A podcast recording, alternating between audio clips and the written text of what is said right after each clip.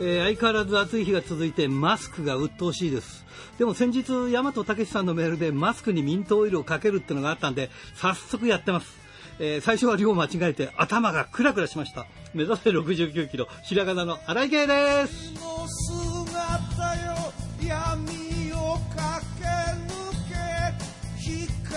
光の向こうには勝利ありえーミント100%ってやつピュアオイルってやつを買ったんですがもっとソフトなのかと思ったら強烈ですよねやっぱりその100%だからねしかし慣れるとねやっぱり癖になってね日に何回かこうシュッシュッってやってるとこうなんか爽やかでいいんですよねまあ工夫かなといろんなことを思います、えー、大和武さんありがとうということで、えー今週も元気に張り切ってまいりましょうまずはこちらからです抱きしめながら戦う敵は己だけチャンピオンベルトだけじゃない大事なものに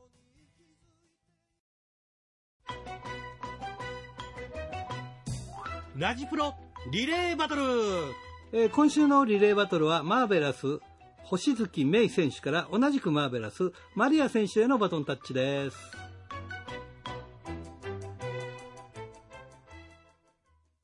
さあ今日のゲストはこの方ですマリア選手ですこんばんはこんばんは。よろしくお願いしますよろしくお願いいたします。マリア選手マーベラスでデビューしてもうどのぐらい経ちますか、約2年、1年ちょっとですかね。おーでも、はいあれだね、えー半月くらいは今コロナでちょっと大変ですよねそうですね。全然試合ができなくてうん、やっと、ちょっとずつ試合ができるそよううにだなよってねきたんですけども。うんはい。じゃあ楽しいですね、今ね。はい。幸せです。あー。怪我怪我などしてないですかはい、元気です。ああ、ね、いい ですね。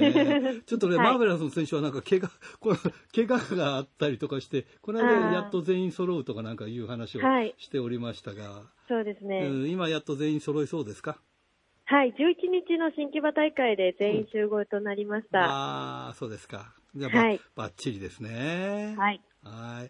あのね、マリア選手って、えー、はいつ頃これプロレスやろうって目覚めたの自分は中学校3年生の時うんうんに、初めてテレビで長屋さんのドキュメンタリーのようなものをやっておりまして、ああ、はいはいはいはい。はい、それを暇なので偶然見てたらちょっと面白くて、うんでもっと調べていくうちにマーベラスというものを知って初めてうん。うん。試合に生観戦しに行ったらあのいろは匠選手にうんヒットメンバレをしまして、うん。そこからこの人と同じリングに立ちたいと思ってプロレスラーを目指しました。あはのさ、い、僕もプロレスが好きだから、こうプロレスの番組やってんだけど、はい、そのやれるかっていうとまた別問題じゃない、はいそ。のベースとかあったのその、例えばその肉体的な、例えばぶ武道やってるとか、なんか、スポーツやってるとか、なんかあったの全然ないですね。むしろ本当にひょろひょろ人間というか、おー。はい。まあでも背はでかい方だよね、女性では。そうでもないのか。そうですね。マーベラスの中では一応大きい方で163センチありあますね。あ、ねえ。まあそれはプラスになったけど、じゃあ、それでも頑張ってやってみようと思ったんだ。そうですね、自分の体型のことはまず考えないで、ああ、はあ、はあ、はあ。初めて本気でなりたいと思った職業がうんプロレスラーだったので、うん。もう後先考えずって言ったらあれですけど、うん本当にそれぐらい、なんか心が惹かれましたね。それで中学の時、中学3年生の時に目覚めて、はい、それでな何年かかやって、それともすぐに飛び込んだの高校は卒業しろっていうせめてもの親の願いがありましてう、んうん。高校卒業してすぐに入りました、18あはは歳、18で。はい、この間なんか中学校卒業してすぐ開いたって言ってた選手もいましたけどね。 そうですね、うんメインはそうですね。そうですよね。はい、これマリア選手ってさ、こう横文字じゃない。はい、これって誰がつけたのこれは長代さんです。あー。はい、自分のうん。デビュー日がうんクリスマスイブなんですね、えー12月24日で、そうか。 それはマリア様だよね、それはね。そうなんですよ、あはははは。いや、それはいい名前だね。はい、うーんでもなんか他にもどっかにマリアっていそうな感じだったような気がするけれども、でもね、この今頃、のところそうですね、今うんいらっしゃらないですね。ああ、そうか、そうか。今のところ。はい。うんでもこれあれだね、このあのーまあ、ローマ字っていうか、えーマリアって書いてあるの、これはまあ、あの、すぐ目立つからいいですよね。はい。うん。これカタカナで書かれてるのと、これ書かれてるの全然違うよね。そうですうね。ん。そはいうか、そうか、そうか。じゃあ、あれ、えークリスマスイブは、がはい来ると、えーデビュー何周年っていうことになるわけだ。そうですね。デビュー2周年になります。うんなるよね、はいで今度来ると3周年ってだからあのタイミングタイミングで絶対忘れないデビュー日なんだねきっとねそうですね。うんみんなの心に。 えっ、と2年前ってことは、えー札幌大会は2018年にデビュー、2018年の12月なので、ああそっか札幌大会はちょうどいなくて、いなくてはい。その後だはい。お家にいましたね。あー寮に そうかそでもその頃もうあれかいあのー練習生みたいな形だったうですね。もうプロテスト合格してデビューを待つっていう感じでしあたー。そしたらなんかいろんなことがあってあーびっくりみたいな感じだったはい。テレビを二度見しましたね。あははは はい。そうですか。いやいや、なまあ、いろんなことがあるなと思いますよね。はい。どうですか、今、あの、まあ、そのコロナで大変な部分もあるけれども、はい。やってて楽しいでしょやっててもちろん楽しいですね。うん。あと、やっぱり、その、どうなのあの、こう、まあ、えーこれからはなんか、その、アッセンブルアッセンブリ、はいえーで、あの、まあ、いろんな団体の方と、あ、いろんな団体では戦わないのか。えそかうですね。各まあ団ベラスの各団体はがい試合を各団体す,、するということだよね。そうですね。でもなんかいろんな団体の方が来て見てたりとか、まあそういうんでなんか学びとかありますかそうですね。やっぱり、普段マーベラスを見に来ない人も、他の団体目当てで多分いらっしゃったりするとー思うのななるほで、どね。うん。そのなんか新しい人にもっていうか、うんミッドマーベラスをまだ見たことないよっていう人にもアピールできるチャンスだなと思ってう、んはい、すごくそこは楽しみにしています。そうだね。しっかりしてる ね。んとんでもないですあのー、どう他団体の選手とかよく戦ったりししますそうですね。ありがたいことに他団体のリングにも上がらせていただいてて、おーおーはい、いろんな選手と、やってみてどうですかやっぱりその団体によってそのカラーが違うから戦い方も違うんだろうけれども。はい、うん。いかでもないろんなうん特性が見れてっていうか、うん楽しいですね。うんこの人、あこんな技するんだとあはか、ははあこれいいなとか、なるほどね新たな発見したりとか、はい。あら、知らねえ技食らっちまったよ、みたいなこともあるんだね、じゃあ。ありますね。それは防御のしようがないね。 そうですね。ああ、そうかそうか。じゃあもう、これからっていう時にコロナが来ちゃったんだね。そうなんです。じゃあ北海道にも来てないのか、北海道もあれ以降は行けてないですね。そうか。どう、はいしばじゃらあく地方でど、試合したっていうのは最近だとど、どこがあれだったんですか最近だと名古屋とか、あー大阪行っても大阪大阪とくらいか、そのぐらいですかね。うん、そうだね。これコロナがはいね、北海道も行きたいんですけどね。ね、うん、良くなれご飯ば美、味しいし。そうだよね、北海道とか ね、まあいろんなね、沖縄だとかはい九州だとか、い、ろんなところにね、地方に行くことができるんですけどね、やっぱりいっぱいね。はいあのーどうですか、今、ライバルと呼べる選手はいらっしゃるんですかライバル、うん常に、今のところ、うん。この人を常に敵視してますっていう人おはういなくて、ああんまり。はいはい。今のところ自分は、うん。結構自分不器用なので、できないことが多いので、ああ、そうなのその自分を少しずつ壊していきたいなっていうのが今の目標ですねあ。ーいいね。なんか、や、やれるようになっていきたいんじゃなくて、壊していきたいっていう、ちょ、ちょっといい、はいい、いこ、いい言葉だね。 そういう、そういう自分を壊していって、えーきはいまあ、器用じゃないけど、こう、いろんな技ができるようになるという。はい。それを目標に。得意な技は得意な技は、うん。やっぱりドロップキックと背面キックと、おーあとは自分は腕の関節技が得意ですね。ああ、そうなんだ。飛び技ってのは、じゃあ、ジャンプ力あるのジャンプ力はうん。ある方だとは思ってあおります。あ、いいですね。はいえーまあ、団体違うけどね、あの、えー男子のすごいトップ、トップの団体のあの、チャンピオン、レインメーカーとか呼ばれる人はすごい、すごいドロップキックするすごいですからよね。ねはいあれはあれだけで金取れるよね。はい。自分もそういう風になれるように、もっともっと磨いていきたいなってまだまだ練習中です。ああいう技見ると、あの別にその見せ見せ技じゃなくて、一発で、ああ、これで金取れるって、あプロレスってすごいなって思っちゃいますよね。はい。うん、じゃあ、ぜひぜひ磨いて、ここぞっていう時の背面キックはい。あああんまりやる人いないでしょ、背面キックって。はい。なので、うん自分の特性を生かしてできるかなとああ、思って。そうだよね。でもあれでしょ、スポーツ歴とかそんなのなかったんでしょ、あんまり。全然ないですね。 もうもっと器ね用なので全うん然、走り吸高収も悪くて。走り高跳びやってたとかさ、 バレエやってたとか言うならね、こうわかるけどさ、そのね、ドロップキックもすごいとかね。うんはい。やっててもバドミントンぐらいで、しかおうもおバ遊び程度なんでうんすでけども。バドミントンもハードだからね、結構ハードなスポーツですからね。そうですか。えーとりあえず、なんか、えー近場の夢とか、これは絶対実現するとかありますか夢。うん。あんまりないまずは、うん。自分はちっちゃな目標をちょっとずつあおうクリアしていきたいタイプなので、うんうん。はい。まずは、うん。自分しか、うんなんていうんですかね、日本語下手くそなんですけど、うん。プロレスラーうんマリアをうん。オンリーワンにおーして、おうこの人がいいって言ってもらえる選手になっていきたいなと思ってます。じゃああれだね。技とかもやっぱオンリーワンじゃないとダメかもしれないね。はい。いっぱいそういう、おっていう、そういう技を磨いていくっていうのね、先ほど言った話につながってくるわけだね。はい。そうですか。ぜひじゃあ、えープロレス界、えーマーベラスだけじゃなくて、プロレス界、女子プロレス界のオンリーワンと呼ばれるように、えーはい努力してください。ありがとうございます。頑張ります。えーはい。じゃあ最後になります、えー次の方を紹介していただきたいんですが、はい。次は、えっ、と、マーベラス、同じマーベラスなんですけれども、うん。同期の響きにはい。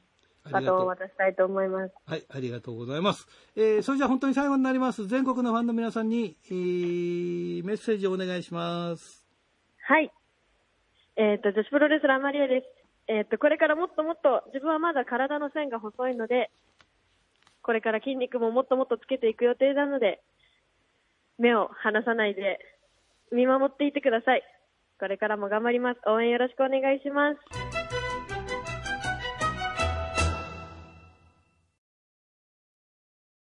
はるひはい、こんばんは。よろしくお願いしまはす。い、今週もよろしくお願いします。お願いします。ファンレターはん私のファンレター。あ、ごめん。来てない。 来てない来てないんかい。うん、来てない。 はい、ということでね、はい。あのー、何回もディレクターさんから業務連絡をいただきまして、うん。社屋が映るんですね。あ何がですあの、社屋が変わるから、かはい。電話番号が変わるって。あら、そうなのはい。あ、え、カレーさん聞いてなかったです聞かいてない。ああら、そうなんですね。そうなんだ。はい。ああ、そうかそうか。俺、で、電話するって、あれ、昔のまんまの電話じゃないんだ。今度からうん新しい番号に変わるって聞いたんで。ああ、そうですか。そうなんですよ。しはい新社屋が変わるんでね。ね、そうなんです新車よう。ん、だからもうね、えー来週引っ越し来週引っ越し、だから来週からは、は新しいいスタジオで撮るのかな、うん、ということになる。新新規一点ですね。そうなんですよ。ラジプロ何年ですか、ラジプロ28年目になります ?28 ね。年。うん、もう超28ベテ歳ランで。ですね。そうだよね。下手な、下手なプロレスラーやプロレス団体より、あれですね、だから、道のく、はそい。れからパンクラスと一緒です。おー、うん、大日本より歴史あるよ。歴史が深い、本当ですね。そうなんだよもうねち。ょっと新井さんのこと敬わなきゃいけいなやいでいすね。やいや、全然、あんまり。今度はいくら丼おごってあげなきゃ。 いやいや、いいで。あんまりいくらそんなに好きじゃないからいいです、ね。あ、そうなんですうんか大丈夫、大丈夫うん。それより、はいあの、や、お安いラーメンでも十分だからさ。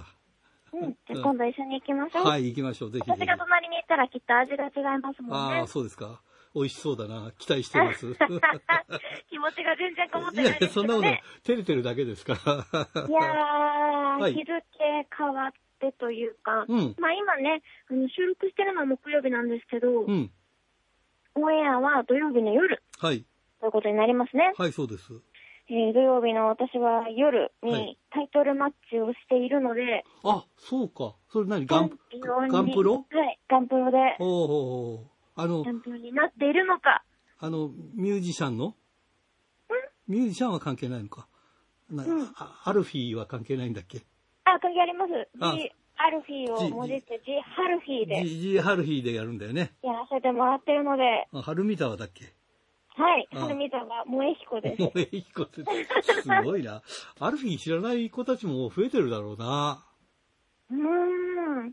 ただ、あの、うガントロって、うん、うんと、世代がう、ん、大体あの、90年代のうん、ポップス、うん、 90年代後半のポップスがう、ん、いつも会場で流れてるんですよ。うん、うん。っていうので、で、世代もおそらく30代半ばからあー40代くらいっあていうお客さんとレスラーが多いのあ、でじゃあ、ジャストインタイムなんだ、きっとね。その辺ならまあまあ、うんなんとか。なはんいと。か、うん。おなるほどね。ということで、でもあの、そのタイトルマッチに向けて、うん。新しいコスチュームが、先ほど我が家に着いたばっかりで、いやー、お金かかるな あまあ、そこはね、うんあの、はい、頑張って体張って受け身取って稼ぐんで、ああ、そうか、そうか、そうか。そうか大丈。夫なんですけど、うん今、あの、紙テープうん、というプロレスの文化が、うん。新型コロナの流行の、まあ、せいでですね、あ、ダメなんだ。できなくなってるんですよ。そうなんです。はは。大体の団体で紙テープ禁止になってうて、ん、うん。やっぱりね、人が触ったもので、こう投げて何かあったらっていうのがおそらくある。うんでしょうけどうん、うん。なるべくね、人と人の接触をさ、ね、避けるっていうことになってるから、うん紙テープも NG ってなってるんですが、うん。やっぱり私はもう、すごい紙テープっていう文化が好きなので、そうだようん、やっぱりファンの方がな、うん、その選手を持って、うん、その試合を持って、うん、一生懸命心を込めて巻いてくれてるものですよ。うん。めちゃめちゃ時間かかってるじゃないですか。そうだよね。そう、だから、なんかそれがなくなるのがすごい寂しくて、うん、うまく投げられないんだよ、俺。あれ、上手な人とうん、ね、そ全然好きっていうの人いますう。けだどって、ねあん。まり投げたことないからさ、1回目で投げろって言っても、なかなかうまくいかないもんだよね、あれね。紙テープってたまにね。あの、ほら、引退試合とかでこう、任されたりとかしますよね。そうそうそう投げてくださいってそうね。。あの、まっすぐ投げちゃったらいかないんだよね。こう、上、あー上に投げるより。斜めにそうふわって投げるっていうそう。山なりにしないといかないんだよね。そうなんです。まっすぐ投げたらストレートでこう、すぐ下にこう、ボン って飛んじゃうっていうさ。野球の球を投げるかのように投げちゃダメですね。そうそうそうそう。だからね、難しいもんだなと思ってますね。うん。でもあれだね。まあ、その紙テープ屋さんっていうか、その作ってるとこも大変だね。と思いますよ。あ全くの、売れないんだもんね、そした浅ら草ね。橋にある田中商店っていうところでみんな買ってるんあですけ、ど、そうなの。田中商店さんがね、あうれんだいぶ紙テープ売れなくなっちゃったなって多分思ってると思います し。そうだよね。やっぱりね、うんできれば投げてほしいなって思いはあるんですが、まあ、んまだしばらくはダメだろうっていうことがあったので、特に東京はね、厳しいからね。そうですうね。ん。なんで、あの、私の紙テープのカラーがう、ん。白とうん。ピンクとうん。緑なんですよ。へー。緑は私の、まあ、師匠である上松さん、おう上松俊恵さんはいはのいカラーおう。うをん。ずっと使わせてもらってて、うん。で、まあ、上松さんからもらった技とかもね、いくつかあるんで、うそんうんれも使ってるんですけど、うん。で、紙テープの色もずっと続いてて、うんなんで今回のコスチュームはう、ん。白とうん。ピンクと緑を入れました。三色旗だね。はい、コスチュームに。さっき白とピンクと緑の国はなかなかなないいんですな。けど、うんはい。で、もともとね、あの、紫は、うん。タッグチームで組んでた、あの、もう一つのタッグパートナーの誠ちゃん、うん。ピュア J 女子プロレスの方のベルトをタッグね、一緒にうん守ってた、うん。誠ちゃんのカラーの紫ああ、そうなんだ。も入れて、4色で今回はやろうかなと思って。ああ、すごいね。さやかですが、あの、皆さんの紙テープ投げられない思いは、とりあえあーず、そうかコスチュームそうかに入れてあるよっていう。いや、でもだからそういうふうに考えるとさ、紙テープ投げたりとかさ、そういう文化ってなんかこう相互に、こうね、こう分かり合合うというか、いいいい文化だけどな、いや、めちゃめちゃいいですあよ。ーそれがやっぱりな、だから要するに、その見るだけじゃなくてそういう参、そういう参加の仕方もできるってことなんだもんね。そうですうね。ん。今やっぱね、試合中の歓声とかもあんまり出しちゃダメとか、うん。いろいろ変わってますからね。うん。それでもまだ試合ができるだけありがたいと思うんですよああ、まあそうだよね。うん。うんうんまあ、そんなコスチューム、いろいろまあ、今回ね、新しくしたんですけど、うん。それ以外にも、まあ、昔のコスチュームうんって。いうのが、さすがにキャリア15年になると、うん。結構溜まってまして、あ、そうなのそんなに長く使,、はい使えるもんなのコスチュームって。まあ、私は大体1年のスパンで変えてたかな。うわあで1年あんで確さ。か1年ぐらいで1曲作るみたいな感じだったんですけど。でもさ、そんな T シャツ買うとかそんな値段じゃないだろうからさ、まあまあ、ちゃんとしますよ。ちゃはい。ちゃん、大変、大変だよね。うん。うーん。そうか。でも、はい、私の中では、うん。お願いしてる衣装屋さんが、んお願いしてるコスチューム屋さんが、はいはい。へモーニング娘。とか、え。そういうなんかアアイドルさんとかも結構作ってる人だったので、すごいね。なんで自分の中では、まあうんコスチュームなんですけど、昔のほら女子プロレスラーって水着っていうじゃないですか。はい。水着ではなくて、私の中でも衣装です。ああ、そうか。そうすると、うん細かくこういうふうに作ってね、こういうふうに作ってねって打ち合わせはするんだ。そうですね。で、最初の頃はやっぱり、うんアイドルの衣装とだいぶ勝手が違うのうんうんうで、ん。ちょっとここに補強してくださいとあか、、そうなんだよね。引っ張ったりとかするから無理しね。ないように入れてくださいとか、細かく伝えて、ただ見見栄えがいいだけじゃダメだもんね。そうですうね。ん、こうなんか動いてるうちに大事なところが、とかね。そんなのやばいよね。ポロいリや、。集中できないから。うん、ポロリとか言ったのね。はい。やばいよね。そうですね。うで、んまあ、古いコスチュームがだいぶうちにも溜まってきたのうんで、もうどうしようかなと思ってて、うん。うん、それはあれいだろいな。ろ、はい。あの、バーゲンじゃない、なんだ。フリマバーだゲン って言い方ダメでしょ、そそうれ。フリマでもないし、なんだろうなっていう。あの、はい、オークションとかね。うん、あそうだな、オークションだな。出たりする形そうそうそうそう。オークションとバーゲンそこ間違えちゃダメですそうよ。だよな、違うよな。はい先売らなきゃいけないほど価値が例の塊になりまそうした。そう。大変失礼しました。逆に価値が、はい価値を上げて売らなきゃダメだよね。そうそう。うん、そうかそうか。っていうので、うんどうしようかなと思ってて、うんまあ確かにオークションかける女子レスラーさんと結構多いんですよ。うんうん。あとはプロレス専門店で、うん。一式20万とかで売るとあかあ、、なるほどね。いろいろあるんですけど、私の場合は、うん。すべてあのスポンサー様がついてるんですよ、大体。あ、そうなの。そうそう、だからスポンサーさんのロゴとか入ってて、うんうん。作ってもらってるコスチュームだから、ああ、そうなんだ。あ人にあげるのはできないし、あ、そうかそうもちかろそうか。ん売るのもご法度だし、うんうっん。ていうので、うん今考えてるのが、うん。あのランドセルって、うん。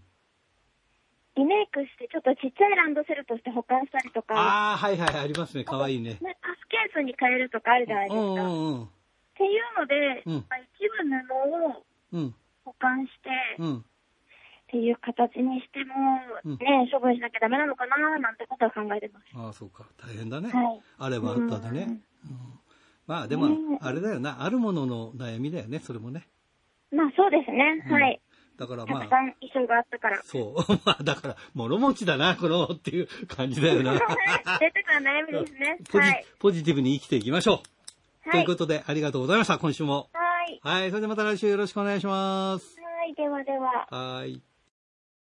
ドクターはい、どうも。今週もよろしくお願いします。よろしくお願いします。はあのね、い。えー台風の影響なのか、シュープロがまだ届いてないんですよ。あ、そうなんですか。東京大丈夫ですかいや、あの、つ通常通りあ本発当売になってますけど。えあえいや、シュープロは大丈夫でしょうけど、あの台風の状況はどうでしあた台風の状況、あ台風はね、あんまり、あのまあ、一時的に強い雨は降りましたけれども、うんそんなにものすごくはなかったであーすね、まあ、ものすごくはなかったというか、短時間ではあったんですけども、はいあの川が溢れたりですとかね、はいえー電車がな長時間止まったりとか、そういったことはなかったですね。それはそれでよかったですね、じゃあね。ええでもはい他大変なところにたくさんあったみたいでね。そういうことですうね。んはい、とまいあ、うここととね、ここ何年かやっぱり天候も変ですもんね、ちょっとね。そうそうなんですよね。うんまだ北海道暑いんですよ、すっごい。ああ、そのようですね。うんこれもおかしいですよね、もう普通ならばね、あのいつも、えーもうそろそろ大日本が北海道に行く季節になりますからね、 そうそうなんだよね。へーそういう昼間はね、ああったかくてもですね、うんあの夜は寒いというね、もう、うんはみんなあのレスラーの皆さんは半袖で飲みに出かけますからね、そうですねご飯食べに夜、 そうするとそれ寒いっていうね、うん。今年あたりはちょっと違ってくるかもしれないですね、これね。ああ、だから寝ててもね、布団かけないで寝てるくらいですからあ、ー夜も寒くないという、今日くらい、やっと少し温度が下がってきたかなっていう感じでございあまあ、そうですか。す。はい。まあ、そういうね、天候の変の影響のもあるのかもしれませんけれども、はいなんかあれですって、ラジプロの、えー放送時間がなんと10月から変わるという話を、ああ、いや、無事に改変乗り越えました。まあ、ちょっとまだ無事っていうか、いろいろ金銭面 で大大変なことがあるんで、もがいておりますが、まあまあ、ええ一応無事ということで、えーはい10月3日の放送からになりますね、改変になって、えー2時からの放送になります。あおあ、昼時で間が早早くなるんですねお。昼じゃないですからね。 夜、 夜夜中の2時ですから、そう。ええあの、いわゆる深夜番組っていう、なんかね、くはいはいくくりに入る時間帯ですよねえね。もうひょっとするとね、もう今までのラジプロは、もう夏だともう明るい、明るいですから、完全にね。早朝、早朝というイメージでしたが、早朝番組ですよ。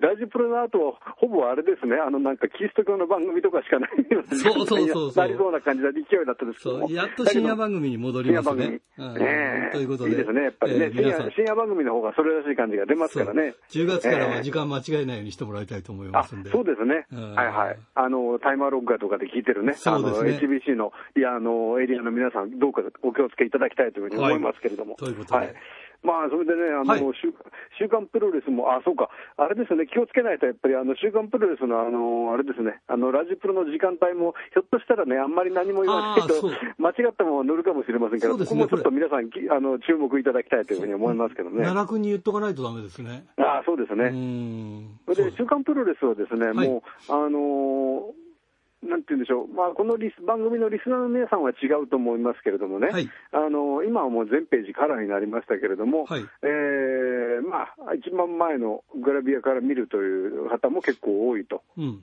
逆にこの番組聞いてら、長く聞いてらっしゃる方なんかは、その真ん中の、当時は白黒のね、あの、ページから見るという方も多かったと思いますけども、あの、一番最後の方のですね、このプレゼントのコーナーがあるのをご存知かと思いますけどね、はい。プレゼントと編集後期が乗っかってるページですよね。で、あそこにですね、週刊プロレスは律儀にもですね、あの、前の週で、えー、良かった記事、第1位から3位と、はい良くなかった記事っていうのを第1位から3位に乗っけてるんですよね。はい。で、良くなかった記事ってのは、大抵は2位と3位はですね、えーフォト自慢っていう、あの、プロレスラーと一緒に撮った写真をね、あの、送ってくるもらうコーナーと、あとは、プロレス誌、あの日あの時っていう、うんあの、流智美さんの、はいあの、昔の新聞を引っ張し引っ張り出してきて、この時何があったかって話を、あれ、そんな面白いわけじゃない、面白くないわけじゃないと思うんですけどね、はい今の人そんなに興味がないんでしょうかね、まあやっぱそうりなねんでしょうね。ええうんで、不思議なことに大抵第1位は WWE なんですよね。うん。それがね、ちょっと不思議なんですよね。うん。えーまあ、それでですね、あのフォト自慢っていうコーナー、やっぱりその写真だけじゃダメだと思ったのが、あの似顔絵をですねはい復活させましたら、ですね、はいもう20年前、30年前に書いてたウルトラセブン2号という方がですね今後に載ってますから ね、あの あの佐山さんの似顔絵を昔の、あのーえータッチで書いてますかあーら、そんなのも見ていただきたいと思うんですけど、いやだけどね、あの今週一番面白かったのは、ですね、はいあの不定期連載の門馬忠夫さんがですね、はい。えー岡林にですね話を聞きに行ったというみ彼は見開きページがありましてね、はいはいフリートーク、フリータイムっていうんですけどね、うんそれがねあの、非常に面白いですね。ああ、それはドクターが見て面白いっていう、はいはいあのファンの方じゃなくて。えーあのーえー地上波のテレビでプロレスだけ見ている方は見て、なんのこっちゃと思うか もしれませうん ん。だけどあーね、そうだよねあの、門馬さんっていうのはですね、あのーご存知のように、あの、今のプロレス記者最長老なんですよね。えっと、昭和で言うとね、13年生まれなのかな。すごいな、昭和13年ってね。だからね、あの、小鹿さんと対等に話をする記者のはですね、菊池隆さんが亡くなってからもう門馬さんだけになってますよねあ。あ、なるほどね。ええうんで、門馬さんもですね、あの、もう10年以上前でしょうかね、はいあの、脳梗塞をされましてね、はいそれから、あの、若干足がね、まあ今もうリハビリを頑張ったせいで、あの、歩いていらっしゃるんですけど、はあの、えー杖だけでいらっしゃるんですけども、いつも横浜の大会、特に横浜文化体育館の大会には、えー奥さんと一緒そにういらしそてう、いでつすもね。ね、奥さんと。ええ、それで大抵、小鹿会長と並んで、まあ、なんか昔話をしてんだかわかんないですけど ね、あの見ているというねう、んあのそういう光景がありますけどもね、で、あの本間忠夫さんは、その文春文、えー文春新書から、プロレスラー、こんなすごいやつとかですね、あのプロレスラー怪人伝説とかなんとかっていうね、うんあの本を何冊も出してらっしゃいますからね、やっぱり昔のレスラーを知ってるし、で今回もですねあの岡林があの米村天心さんに似ているという話から始まってるんですけどね、あーこの辺ももうオールドファンにはたまらないと思いますけどもね、岡林知らないんじゃないですかね。えだけどそれはね、あのこの話の中のインタビューによると、藤原義明さんとか長州さんにも米村さんに似てるなと言われたって書いてありまあすあよね。ー、なるほどね。だから本人知ってたと。うん。で岡林選手はですねやっぱり聞けばですねあの、まあ、学校出てポッとプロレスラーになったやつとは違って、うんその自衛隊体育学校へ行ってですね、はいその挫折を味わったりとかですね、はいい、ろんなことをしてますからねあのやっぱ話聞くと面白いですねあ。ーまあ、僕も彼は人間的にも非常に好きですけれども、はいあのーしかも今回1回で終わらず、来週へ続くという、 来次回へ続くということになってますのでです、ねはいぜひ皆さん注目していただきたいと思いますけ ども、あのこれちょっと長くなっちゃう、本当に今日お話ししたかったのは何かというと、はいえー今週のですね、えー水曜日に新木場ファーストリングというところで、植木隆之復帰戦というのがありました。はい。これをちょっと見てきましたので、そのお話をしたかったんですけあどね。あー、はいはい。あのーこの試合は9月9日にあったわけですけども、うんなんと、えー去年9月9日に九州連戦の時に、えー膝を痛めて、そこから丸1年の欠場だったと。ああ、そうなんですか。ええうーん。やっぱり1年は長いですからそうね。ね。ええましてや大日本プロレス、あのー大会が多く多い、巡業が多くて、現場が多いね、団体ですから、あのーそこに1年行けないということは、やっぱり置いてかれるんじゃないかというね、うん不安も大きかっただろうと思うんですよね。ちょうどあの、その前に、ラジプロはでいインタビュー取って、はいはいであの、札幌大会控えてたんだけど、そこから欠場になりましたからね。ああ、なるほど。うんで、この日の大会は、えー伊藤隆二、アブドーラ小林、沼沢邪気うん対、えー高橋、うん植木、作田の、えー、ちびどろブラザーズというね。はいえー対決だったわけですけれども、はいまあ最終的にはですね、これ、アブドーラ小林の、えーまあ膝を痛めてましたからね、はい膝に対するエルボー攻撃、バカチンガーエルボーからの、えー逆エビ固めというですねおー、理にかなった攻撃で植木があービギブアップしてしまうというね、うん結果になったわけですけどはね、い。まあ何せね、本当に1年って長いですからね、 まあそこで復帰する方も怖かった怖かっただろうとは思うんですけれどもうんね、でそれを考えると、確かにあの試合としては非常によくやったと思います。ああ、なるほど、思ね。いますけれどもね、その後、あのー降りてからのコメントを聞いてますとね、うん。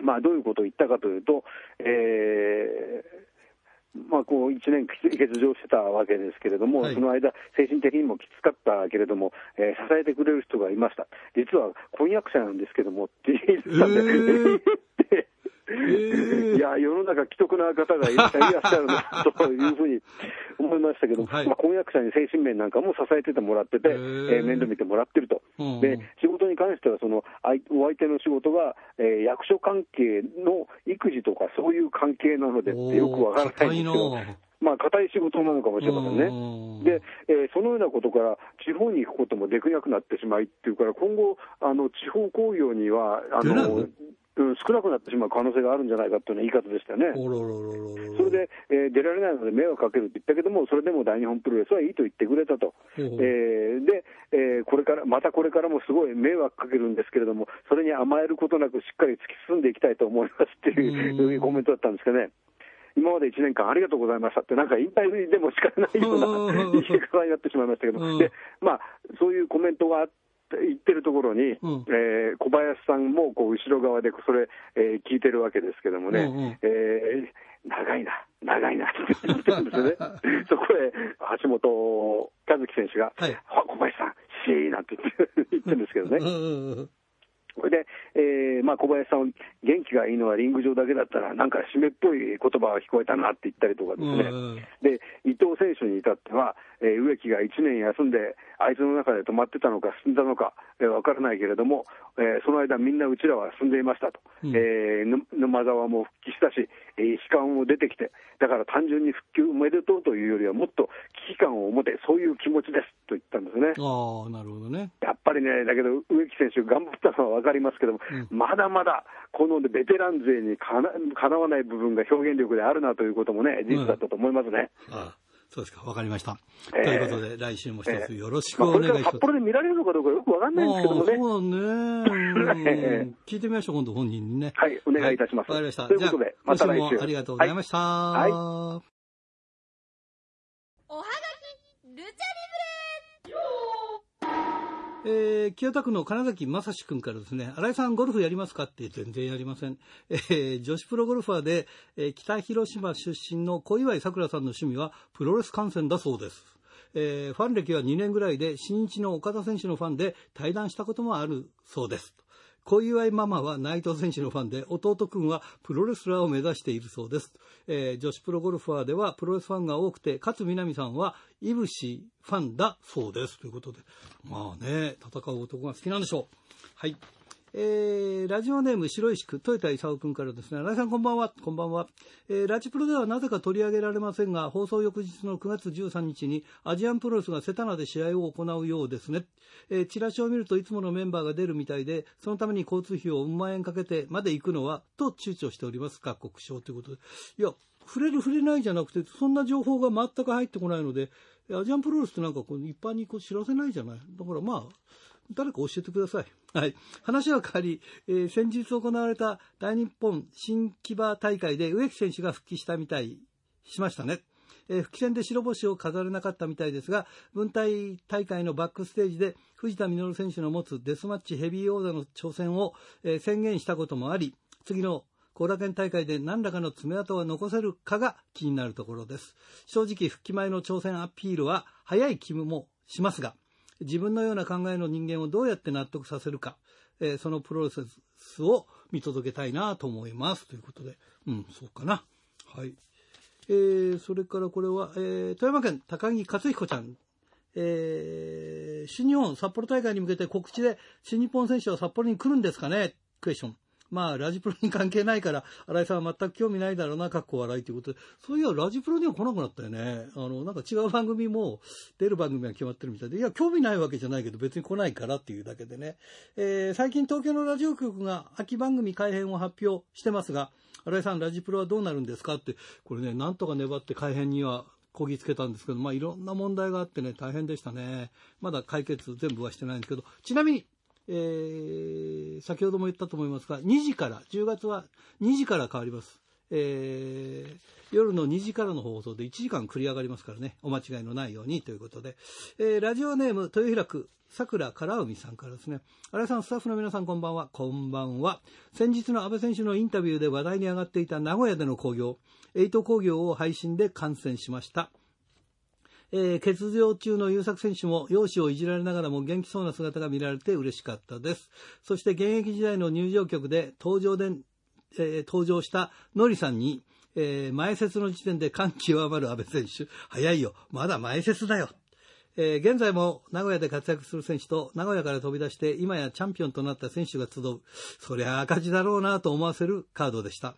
特に印象的だったのはスーパーヘビー級である入江選手を真っ向から受け止め、えー潰ら潰されそうになる杉浦選手と、その杉浦選手の狂気攻撃により流血しながらも、いつも通りの観客にの心をつかむ安倍選手ですね。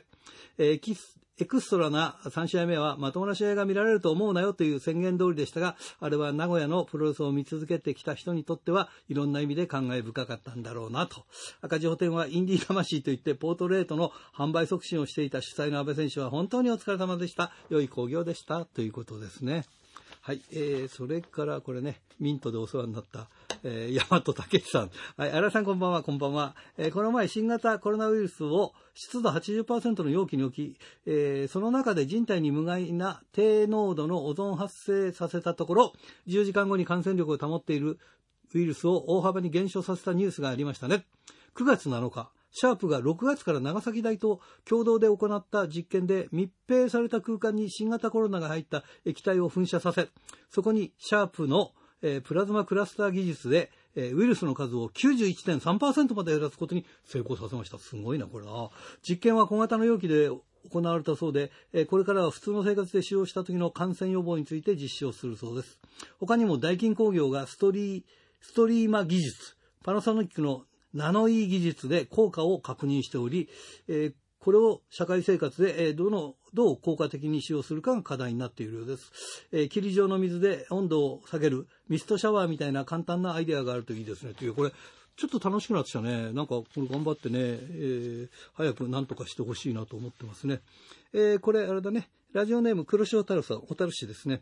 えー週刊プロレスの9月16日号は、えー収容団体の試合レポートやチャンピオンリストも載っていて、久しぶりに情報盛りだくさんで良かったです。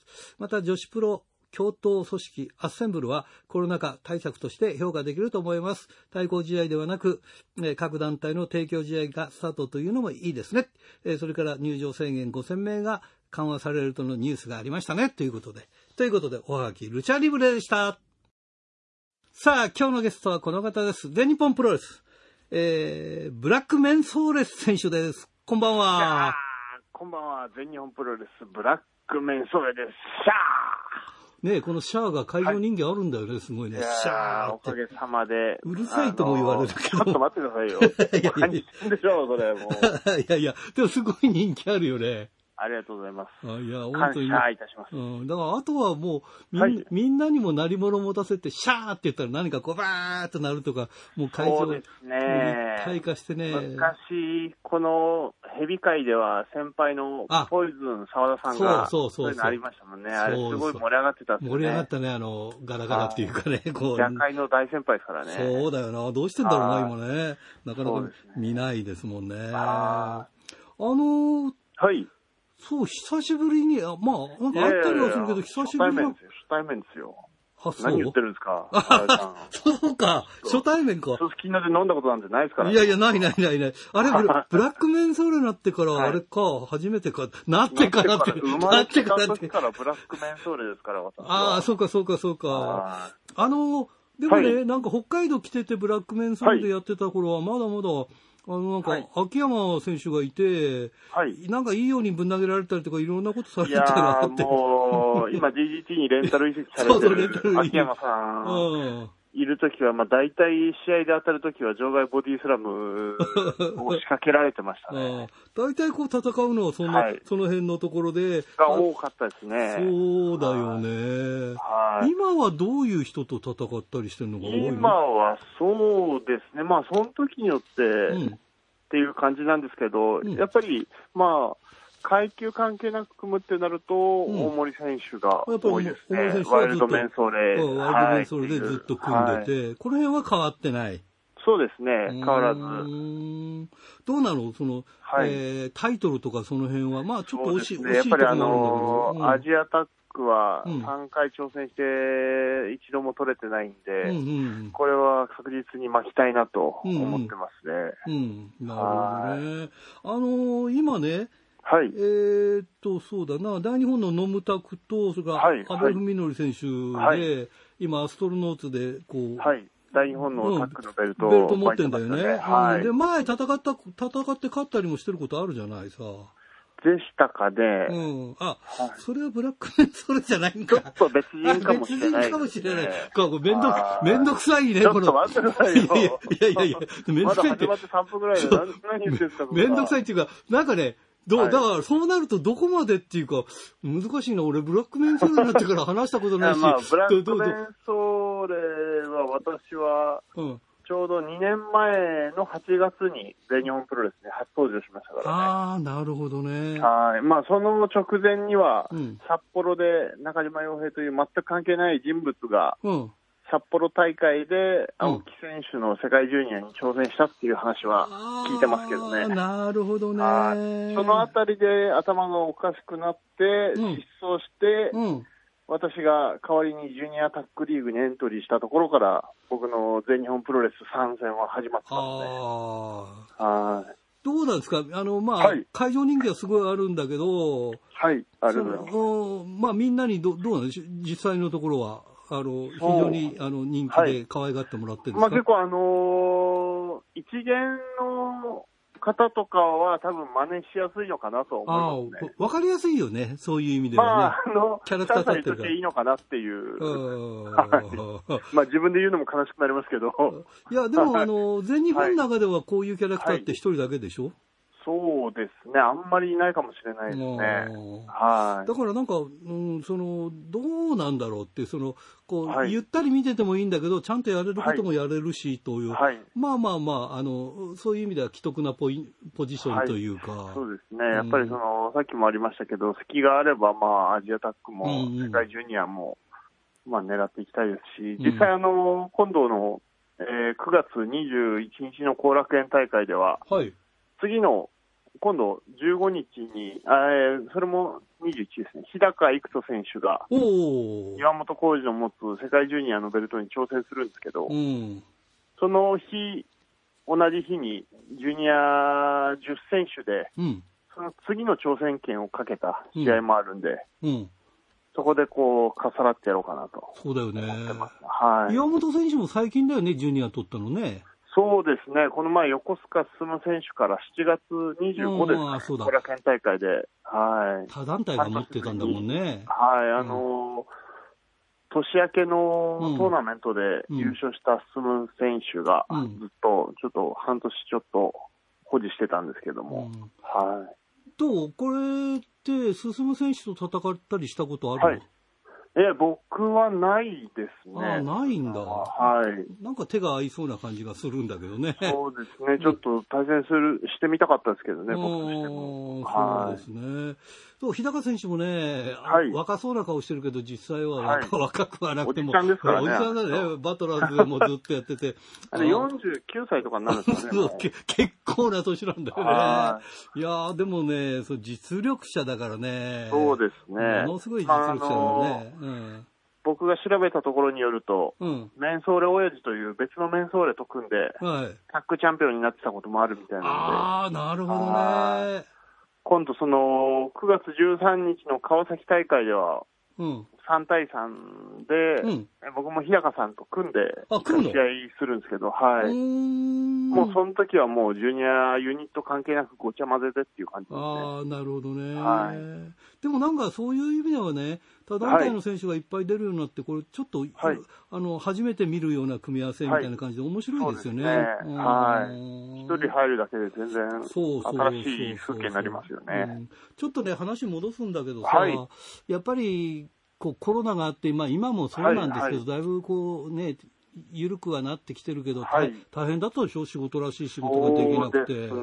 まあ、試合に関しては、うんなん3月の末からうん末に後楽園大会があって、うんそっから7月までなんで、うん3、4ヶ月ぐらい、あのーお客様の前ではできなかったですあね。あ、はいだから体作ったりとか、まあ、いろんな部分で大変だよね。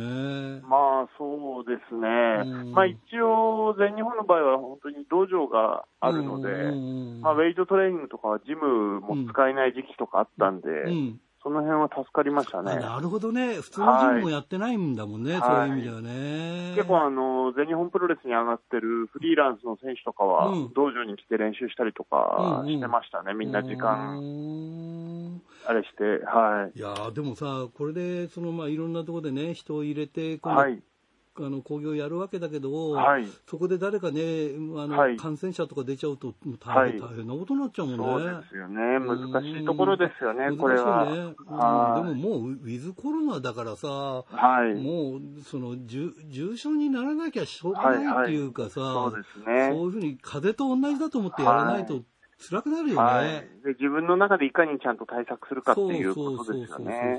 そう。なんかシャーシャー言ってる人がなんか真面目にこうしてるはい話してるこれとのギャップっていう か。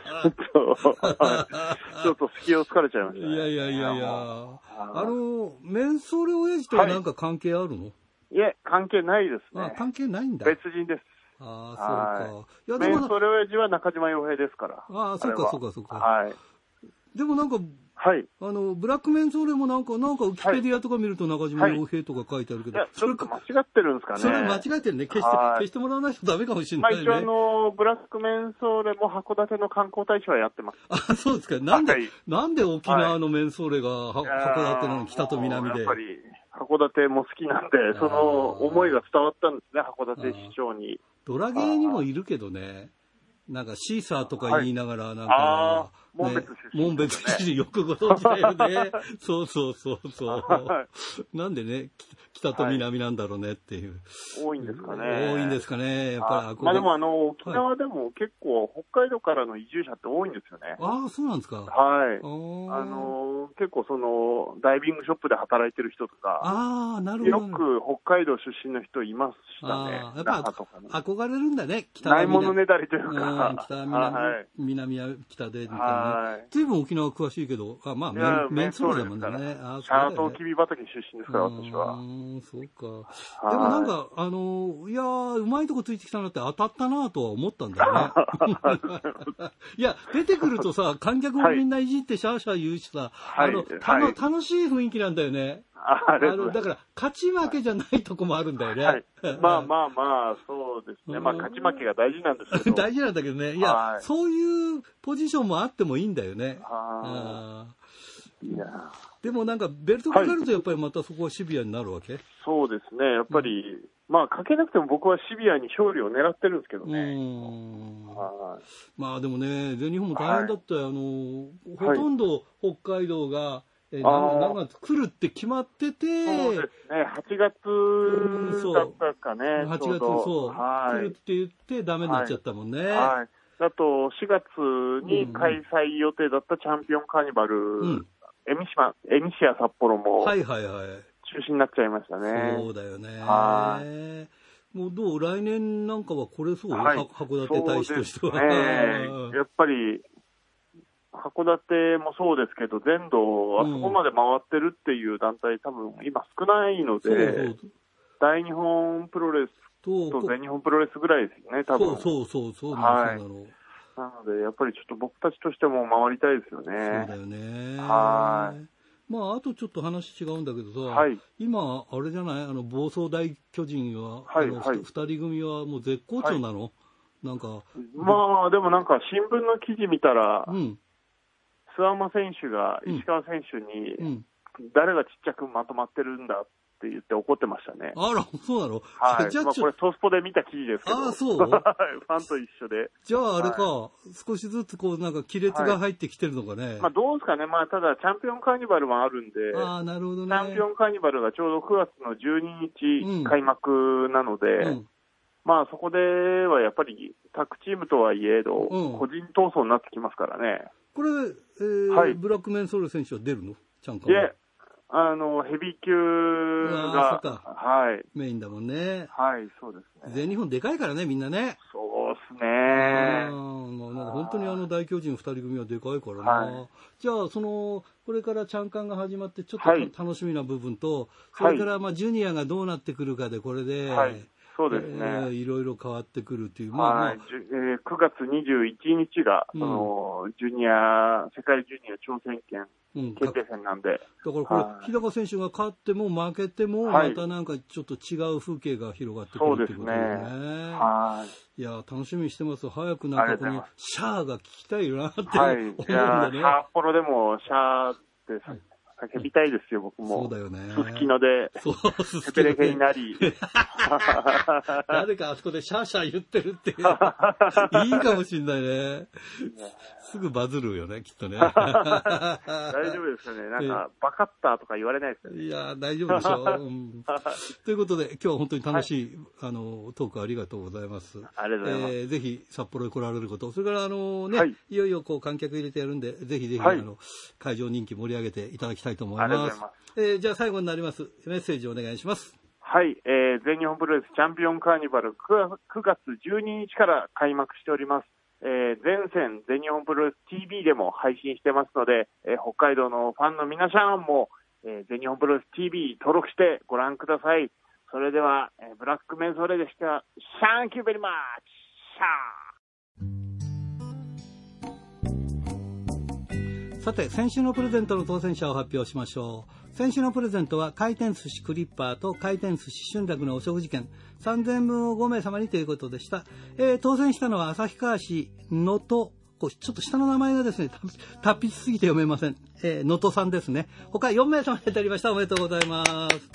さて、今週のプレゼントは、苫小牧白尾に店舗を持つ回転寿司クリッパーと苫小牧の100円クリッパー、えー千歳苫小牧にある回転寿司春楽、そして恵庭苫小牧の宅配店宅春楽のお食事券3000円分を5名様にプレゼントします。どしどしご応募ください。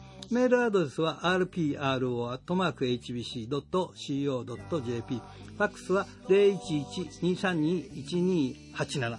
宛先は郵便番号060-8501どちらも HBC ラジオラジプロと書いてください、えー来週木曜日必着ですインターネットで聞く方は HBC をクリックしてください来週は札幌エリアは放送休止となります、えー工事のために札幌エリアは放送休止となりますよろしくお願いしますということでいつものようにお相手はひらがなの荒井圭でしたまた来週までさようなら一人ぼっちの君をあの日眺めた